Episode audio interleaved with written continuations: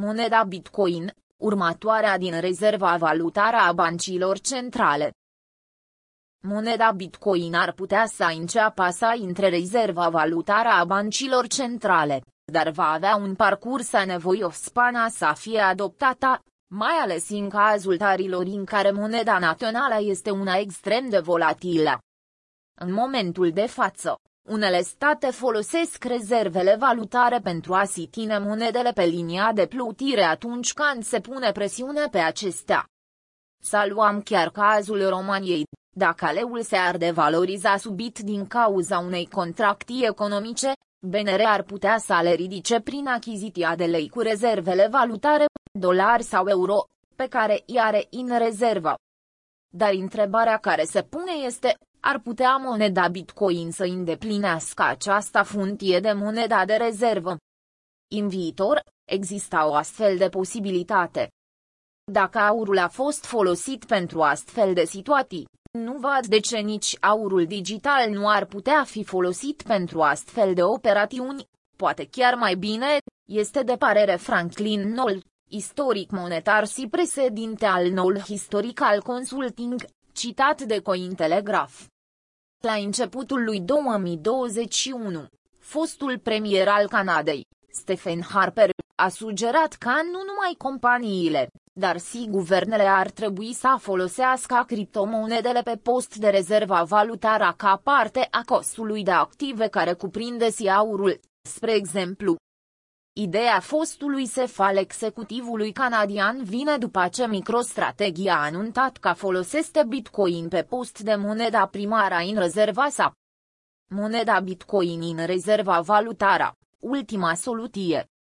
Pe de altă parte, finantistii spun că moneda Bitcoin ar putea fi folosit în acest scop, dar acesta ar trebui să fie ultima soluție la care să apeleze bancile centrale. Dar acest lucru nu se va întâmpla prea curant pentru că Bitcoin nu va înlocui în viitorul apropiat dolarul la suprematie.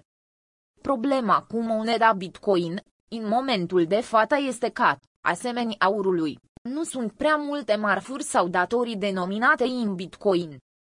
Este greu să vedem în viitorul apropiat tranzacții denominate în mod natural în Bitcoin, dolarul este regele în continuare, a mai spus Noll.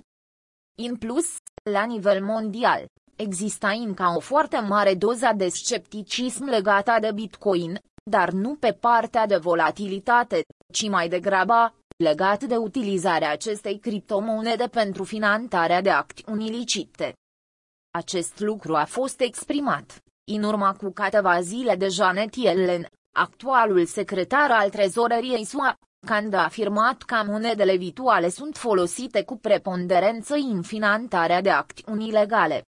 Același mesaj a venit și de la președinta Bancii Centrale Europene, Christine Lagarde, care s-a exprimat temerile legate de modul în care sunt folosite criptomonedele în activități legate de spalarea banilor, mai ales că acestea nu sunt reglementate precum alte active să fie amenintată suprematia dolarului?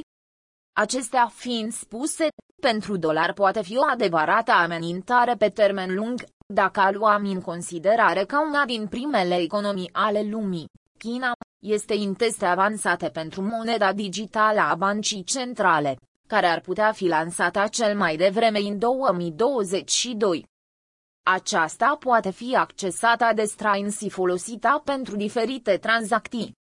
Ar fi posibil să folosim o versiune digitală a anului pentru plati globale, SIP, în mod foarte convenabil pentru noi, costurile de tranzacționare ar fi extrem de reduse. Anul digital ar sparge granitele destul de ușor, a declarat Jonas Gross, project manager la Frankfurt School Blockchain Center. Cu toate acestea, Ioanul va trebui să facă ceva eforturi pentru a ajunge dolarul Moneda americană contuorizează peste 60% dintre monedele în care se fac tranzacții, fiind urmata de euro, cu o cotă de peste 20%, yenul japonez, cu aproape 6% și lira sterlina cu 4,5%, potrivit Fondului Monetar Internațional.